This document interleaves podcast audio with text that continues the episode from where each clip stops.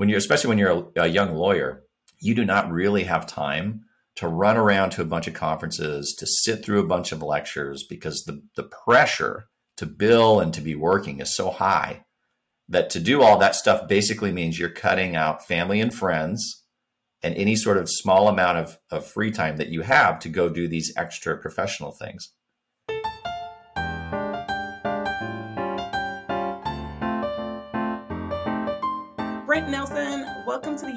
You Are a Lawyer podcast. Thank you for having me. It's yes, my pleasure. Of course, of course. So, you and I met on Twitter. It's one of my favorite places to meet lawyers. I think people really underestimate it. And so let's talk about Twitter. Do you I am this, I'm of the same opinion, by the way. Just okay, so great. nobody's nobody's in, like confused whether we're on the same page here. It's not gonna be a debate about that. Okay. All right, cool. So what do you use Twitter for? Do you use it because you're a podcaster? Do you use it to just see what people are talking about or or what? Yeah, it's a little bit of all of it. So I actually find that Twitter is is a quite handy place to go to get information um, it's almost like a news feed for me on topics that are relevant to what I do for a living.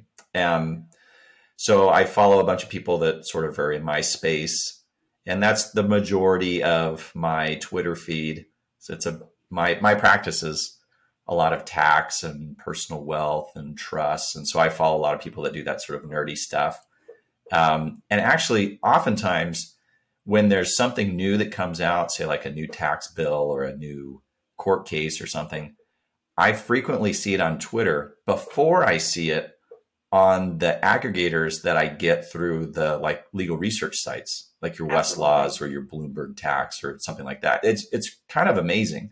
Mm-hmm. And so those more traditional uh, aggregator sites are almost always behind in terms of the timing of information from what I get from Twitter. So I use it a lot for that. And then I use it to communicate with other people uh, sort of in my space. I do have a podcast, Wealth and Law podcast. And so I use it to communicate with people about that, to share episodes.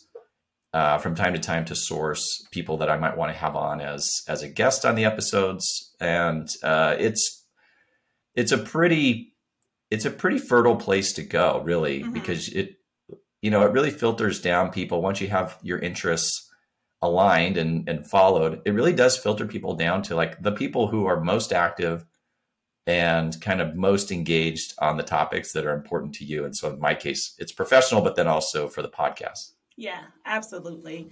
Yeah, Twitter is definitely one of those hidden gems, which sounds ironic, right? Because everyone's heard of it, but I think mm-hmm. a lot of people they don't use it the way that you and I are using it right? I um I decided I wanted to record season seven before season six ends. And so I put out a tweet and I was like, hey, I'm looking for 16 guests. I've already have seven. Who wants, you know, who wants to talk to me? And I got four people in a day. People were like, hey, what about me? Wow. What about me? Oh, someone sent this to me. And I was like, oh, great. but like Twitter's funny. Well, all social media is funny because it'll show, you know, 10 people looked at this, but those 10 people shared it. So I also, I also find Twitter, um, I do I do a lot on LinkedIn as well, and I actually think LinkedIn is an excellent platform. Uh, and I have far more connections through LinkedIn than I do on Twitter. But what I find with Twitter is I get more reach on things that I post on Twitter than I have followers or or at least proportionate to the followers that I have on Twitter versus the reach that I get on LinkedIn. Yeah. And I, I think I get decent reach in LinkedIn, but just as a as a proportionate follower to kind of, you know, impression, so to speak. Um, Twitter actually is better for mm-hmm. me than LinkedIn in yeah. a weird in a weird way. yeah, and I think it's because you and I we both are talking about the law, but we're talking about the law and something else, right? I'm talking about the law mm. and careers or interest. You're talking about the law and wealth. So, right. Yeah, it's kind of a little bit broader. So, okay, Twitter did not pay me for all of this. I just wanted... me neither. I wish. I just wanted to mention that because um, I do think it's really cool that you and I have connected on Twitter. So, Brent, you mentioned your podcast, the Wealth and Law Podcast. Will you tell the audience why you created that and what you talk about on that show? Well, I, I created it for a few reasons. The primary reason was that I would sit through um, a lot of like state bar meetings and uh, professional organization meetings, and the, this the topic would almost always turn to something along these lines. Maybe not exactly these words, but I'm paraphrasing. How do we get these young people to be engaged and to be trained up so they can do this thing that we do that we think is so amazing? And they would come up with all sorts of ideas. There'd be like a boot camp or something. And I would always raise my hand and say, well, yeah, sure, do all those things, but it has to be free. And it has to be easily accessible because when you're, especially when you're a, a young lawyer, you do not really have time to run around to a bunch of conferences, to sit through a bunch of lectures because the, the pressure to bill and to be working is so high that to do all that stuff basically means you're cutting out family and friends and any sort of small amount of, of free time that you have to go do these extra professional things.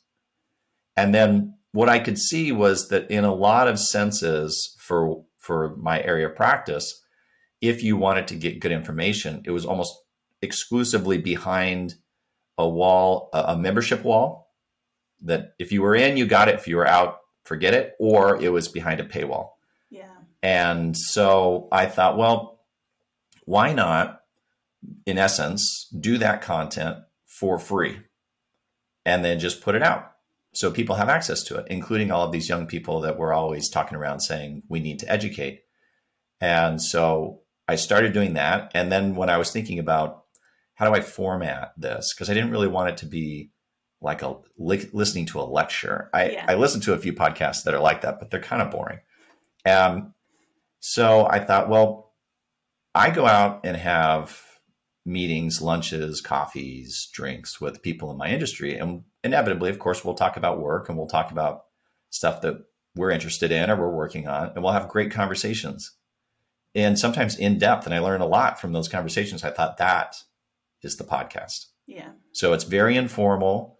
Um, I sometimes I have guests on, sometimes I don't. Sometimes it's just me, and it's primarily just informal conversations with people who know what they're talking about. And I have found that when you do that, good information comes out because Oh, people yeah. know, like they know their their material. They don't need to spend hours and days uh, prepping and preparing outlines and PowerPoint slides and all this other stuff that goes into a normal continuing education course Mhm.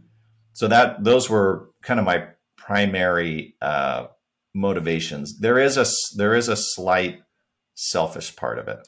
okay. The the first selfish part is um, I'm a bit of a busybody. I like to be busy. My profession is a little bit of a, an obsession. I will admit it is a little bit of a hobby, and so I very frequently will just kind of have ideas in my head on topics that are relevant to my practice, and I just I need to get them out. I need some way to get them out. I do a lot of writing and speaking, but what I find with the podcast is it's a really handy way to just get those ideas out of my brain and to do it fast. Because again, you don't like you when you write, you, write and then you edit and you Mhm. edit and edit and edit. And if you're a lawyer, you edit like a thousand times because you're too nervous about the wrong comma.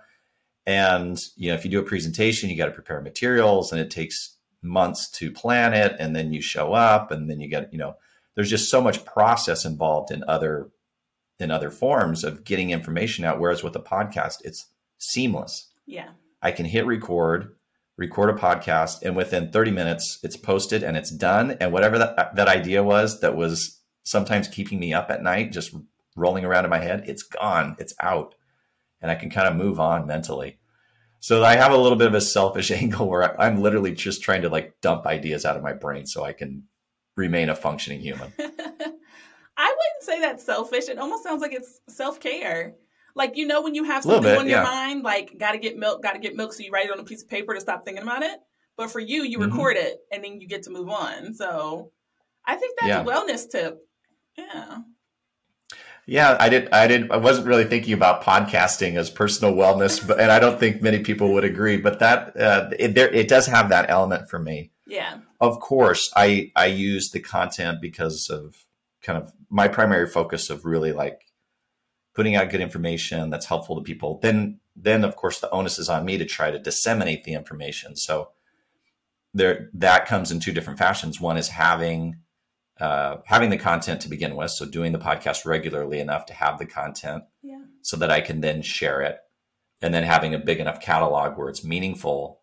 And then the second part is it means I do need to be active and have active connections through the means and modes that humans use to communicate, which right now is basically social media. So I have to be active on Twitter. I have to be active on LinkedIn to maintain those connections, to feed those algorithms. And then I have the podcast content to help to fill those, those pipes to keep those connections active so that the information is getting pushed out to the people that I want it, want to have it.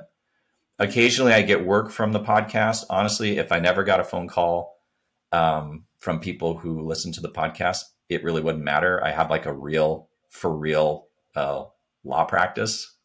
um, so, like, I have a day job, so I don't, I don't need to monetize the podcast in that way. I think naturally, it helps it helps you to main, maintain connections in this mm-hmm. sort of virtual sense that we all maintain connections. And so in that way, it probably helps professionally, but I would see most of those connections anyways. We would meet up for lunch and coffee or whatever. Yeah. So it's not essential for my practice in that way, but I'm, but it does help. It helps on that kind of maintaining those relationships side. Yeah.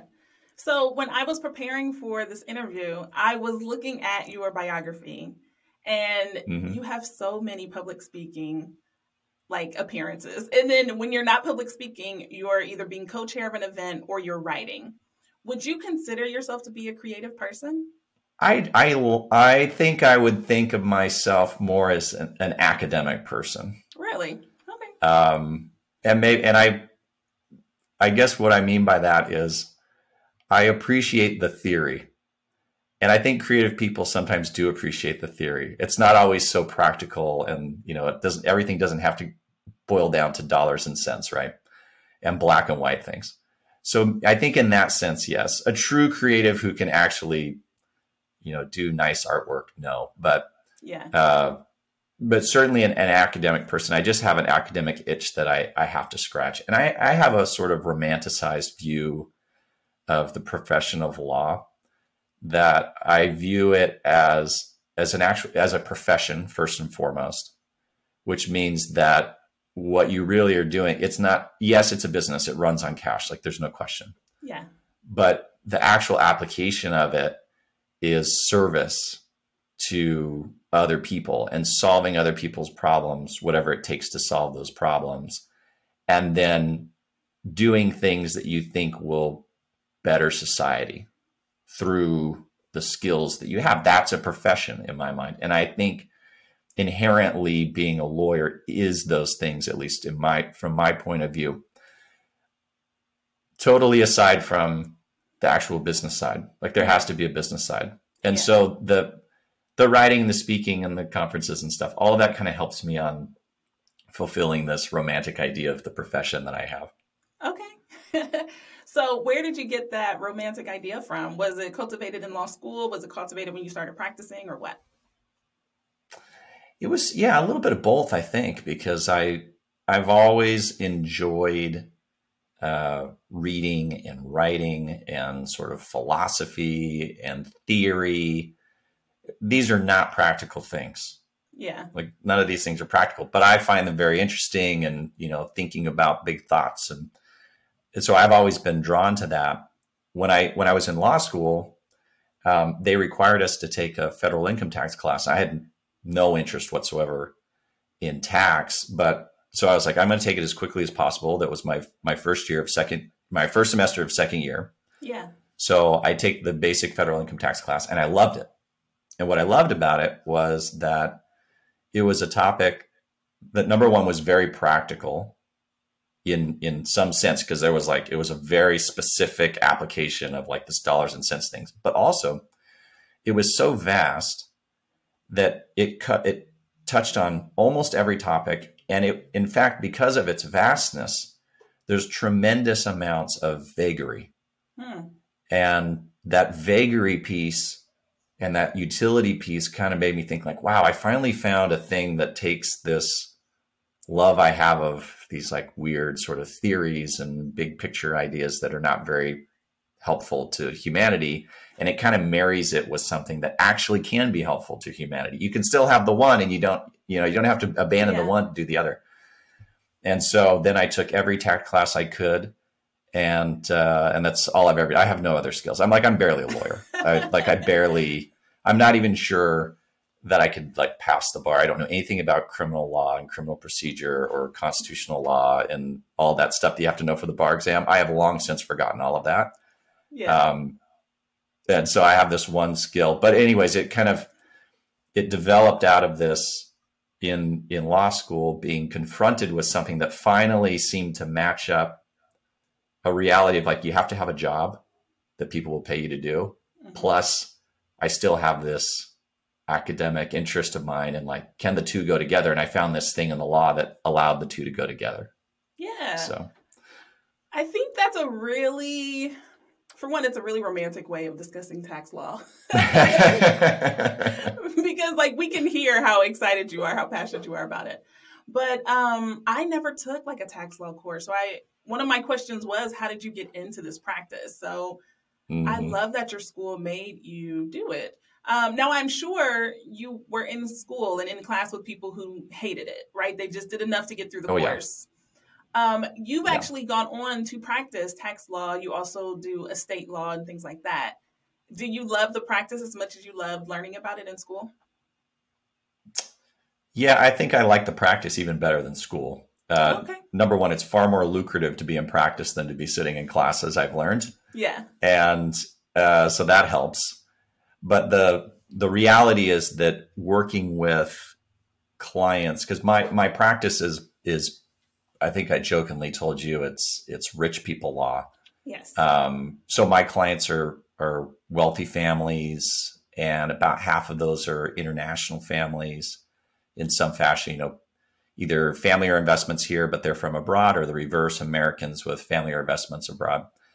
So there's a lot of variety, and I get to interact with all kinds of different people, which is very different from sitting in class in law school, yeah. right? You're just you may maybe you're reading different cases and it's interesting with the different characters in the cases, but they're not real humans. And I find in practice the interaction with the wide variety of of people is what keeps it really interesting because everything is every day is different.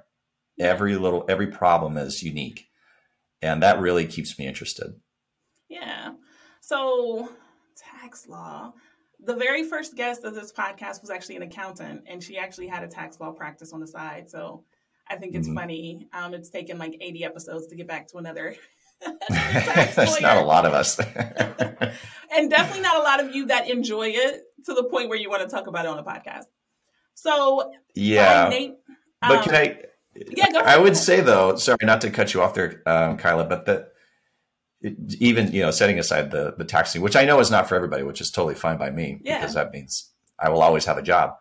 Um, it sort of filters, you know, it sort of filters the market down mm-hmm. from a purely business perspective because uh, I am a I am keenly aware of the business side of of practicing law too.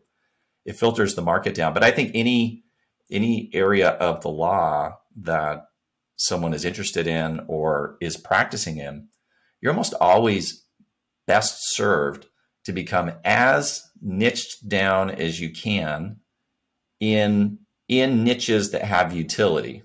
Okay. Yeah. So not just floofy stuff, but like niches that have real utility. So, you know, I do tax law, which is itself uh, basically a specialty within the law.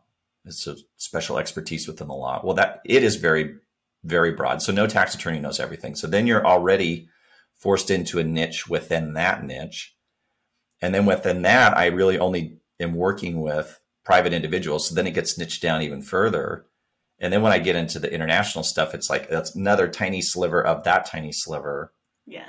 And it just turns out that in any sort of area of law, when you do that, the practice, kind of from a, a business perspective and developing a practice perspective, actually becomes easier.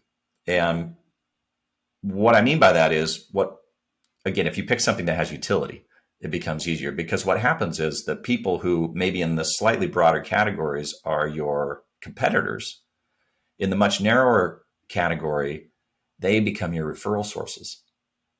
And yeah. it has turned out in my career that a lot of my referral sources are actually other lawyers and other lawyers who do trust and estates work, even though I do trust and estates work. So because they may have a unique case that has, you know, some international piece that they don't want to touch. So then I get, you know, they I get the call from them to handle those cases. Again, even though in, in everything else being equal, we're basically competitors. I think every every little area of law is that way, which is part of what I think is so uh, interesting about the practice of law is that when you when you kind of try to really distill down like what does each individual lawyer really care about and find interesting there probably is some corner in there somewhere because the law is so vast that would fill that need yeah and to just dig a little bit deeper into that i recently discovered this week someone explained niche to me in a very very simple way and they said it's a mm. targeted mm. audience with a specific intention so even if you think yeah. about your practice, you know, Brent Nelson works with um, high income international families to, you know, keep them out of tax trouble or ensure that right. they're, hold on, I have it right here. Okay. Brent Nelson works with high income international families to ensure that they have multi generational continuity of their resources, right? Something like that. Mm-hmm. Um, because yep. I saw in your biography that you were like, that's literally what you do. you create family organizations for multi-general, multi-generational continuity. And so I think it makes sense that once you have niche down, people would then refer to you because I feel like the competition is gone. Like literally what you said. It's not, oh, right. I do estate law, he does estate law, but it's like he has a specialty here so of course I would help him out. And then that means if you have a case, you can also then refer someone to. You're like, oh, I thought this was going to be a big international thing. It's not. Now I can send it on if you wanted to, right? So it makes the practice bigger because now everybody is like working together to say, why don't you just focus on the stuff that you really love? I can do the same thing, and there's enough for all of us to eat, right? Absolutely, and, you're you're 100 percent correct in that it goes both ways, right? It's it filters people coming in, but it filters people going out as well. So now, yeah. you know, I know that I don't do real estate stuff and I yeah. have no interest in trying to do real estate stuff. I can tell you what the tax rules are for foreign owners of US real estate, but I'm not going to do your real estate deal. So. I already know that because I have this niche. So when those referrals come to me, I just deflect them off to somebody else. There's mm-hmm. not even a question. Yeah. I think there's a there's a, a tendency to feel like uh, you need to be full service. And that, while some people can do that, I'm, I'm not suggesting that that's impossible. And and depending on the size of of uh, city that you're in, for example, you know, you could be in a small town where the needs are just such that you have to kind of be, be a dabbler in lots of different things. Um, but for the most part, you should, when you're a lawyer, you should not be a general practitioner. And so you're already forced into a niche, which means you already have to filter out who's coming in and then who goes out. Yeah. And so what, you know, the more and more and more niched you get, the more, you know, the more fine that knife cut is. Yeah. So Brent, I'm really enjoying this. So we're gonna we're gonna go a little bit more. How did you decide that you wanted to specifically work with international families? I know you said you do some on the side that's not all of it is not international. But were yeah. you working in tax law and then you were like, oh, I really like these stories. I really like these families. And so you just kind of leaned into it and started to seek out more international families? It, it was kind of a combination of things. I uh, had sort of had some extended gap year slash years um, in college abroad. And so I, okay. I sort of had that, that international thing already. And then, um, I was I was always the the youngest person, and nobody knew anything about anything international. And so whenever a case came in that had an international element to it, it ended up on my desk.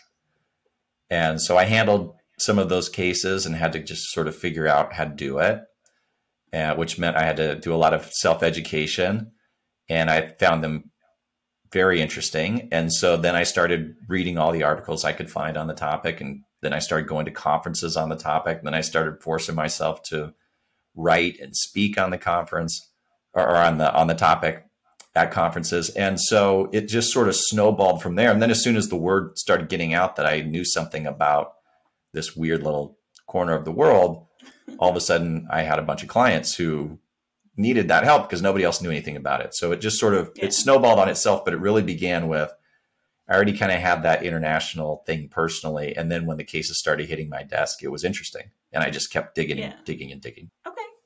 So, to the audience yeah. that's listening, because this podcast is all about young lawyers, so either five years or less practicing or law students. So, I hope what you're hearing is that you will always be learning. Even when you're done with school, you'll always be like, what am I interested oh, in? Yes. Or you'll still be digging deeper to say, okay, I have this degree, but now what?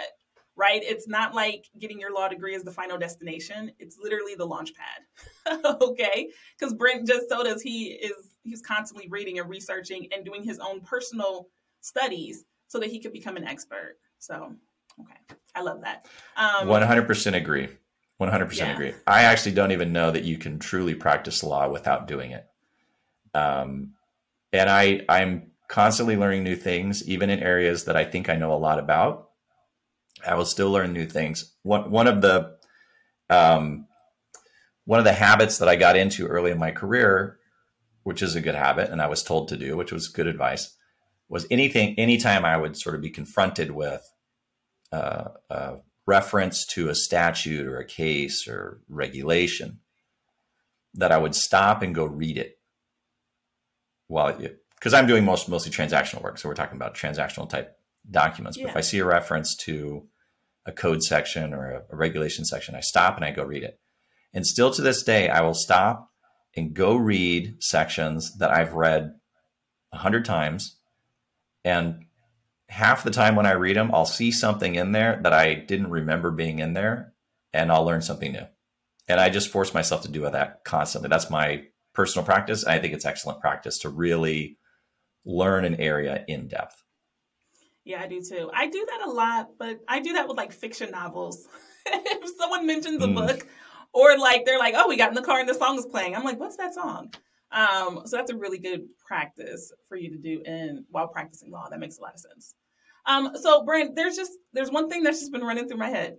You live in Arizona, sure. and I don't think of mm-hmm. Tucson mm-hmm. as being an international city. I don't I don't know why. I just don't. I guess because it's not New York, it's not California.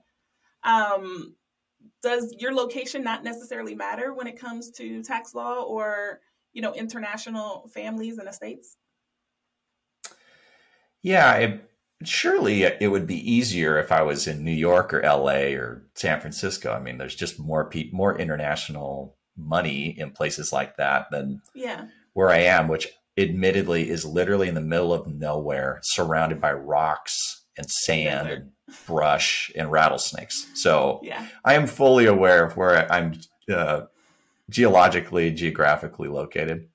But it, it, what has turned out to be the case is that here in particular, even beyond Tucson, just sort of in, in Arizona in general, and then I, am licensed in Colorado too. So if you sort of okay. lump Colorado in there, there's a lot of international families from Canada and Mexico so the plurality of my practice is working with those families. And then beyond that, working with a bunch of other families who are from Latin America. And then beyond them, there's another sliver that's just sort of everywhere. And they usually have some connection here, uh, or they have a connection with somebody that I know. And their issues in the US, they can be state specific, but a lot of times with international families, their issues are actually federal issues. Yeah. And so for them, it doesn't matter so much where I am, and we're not going to meet constantly because they live somewhere else. And if you know if we happen to be in the same place, we'll be very glad to to meet and go out to dinner and, and have a nice chat. But for the most part, we communicate virtually because that's what's convenient for them. So they really don't care where I am. I don't really care where they are. And so it works great. So they it it's quite convenient from that perspective that the clients are so scattered that where I am physically becomes nominal as a yeah. consideration. Okay. And was this yeah. the case prior to 2020 or has this developed over the last couple years? I think people have gotten more used to mm-hmm. communicating virtually, but it was always the case. The biggest difference that's happened since 2020 is I, I no longer feel like I'm constantly the IT department when we have video conferences. you know, everybody knows how to do a video conference at this point. Yeah. Whereas at the beginning of 2020, yeah, I was the IT department. Before that, I was the IT department. That's really funny. Okay. So, Brent, I just have one last question here for you. What advice would you give to new to new lawyers or law students about what they can do with their law degree when they are in the practice of law? Yeah, I mean the the world is is wide and bright. I think if you have a law degree, um, I, I, am not one of the believers, for example, that uh, technology is going to come in and replace lawyers.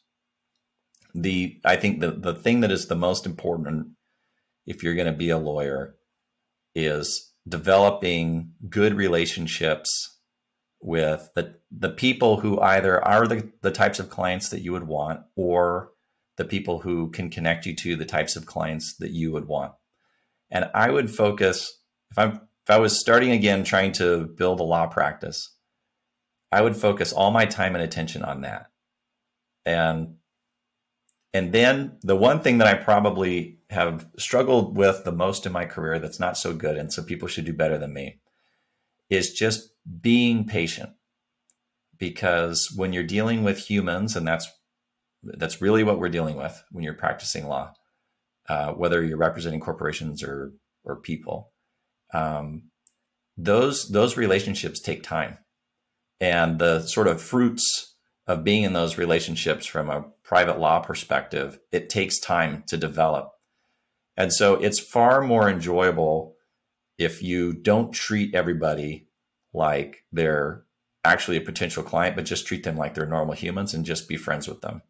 And it will turn out that if you do that, number one, people will like you more because most people don't like to be sold to. And number two, um, in the end, you'll find what you're looking for, whatever that little niche area is in the law, you'll find it because you'll develop these close personal relationships. And so, from kind of like a, a, practice development perspective, totally, totally aside from all this stuff we were talking about in digging into the different areas of law and learning it, of course, you got to do that, but you've got to have those those human relationships and if you if you develop those human relationships it really in my opinion doesn't matter what the technology is behind you because uh, yeah. those relationships are the key treat people like people and be patient mm-hmm. i like it and i think that Basically. makes sense because if you're not selling to them if you're just treating them like a person if you ask how are you and you actually care that incorporates the be patient right you got to wait to see what's going to come right. out of it you don't have an angle I like it.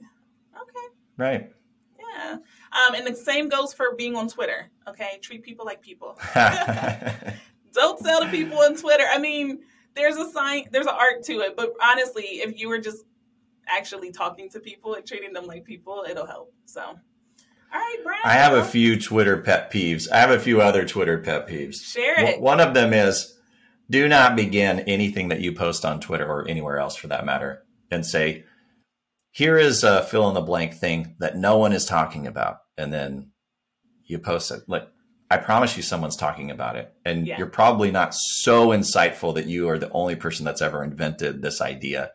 So don't do that. That won't make you look good on Twitter. Yeah, definitely not. I see that a lot on LinkedIn too. That's like the worst. Yeah, LinkedIn's getting that way. You know, people are like, I didn't have a good day. And you open it, it's like, I had a great day. And it's like, oh, okay, that's a waste of my time. it's like, I didn't know where you were going. No, I, com- so. no I, com- I completely agree with you about, uh, about Twitter, that you should be patient, just, you know, post, respond, um, be engaging. Uh, you, you can be nice to people. People will be rude. You know the more you the more you post and the more that you're out there on social media of course people will be rude. Just be nice back. You don't have to be rude yeah. back. Yeah. Um, if you do that it'll be more a more enjoyable experience. Mm-hmm. and honestly that's a life lesson right? People are rude at the library. People are people you have no idea what their day was. So just treat people like people be patient. That yeah. might be the title of yep. this episode. Yeah so all right cool thank you so much brent you have a great day bye Thank you. Uh, my pleasure. Thank you.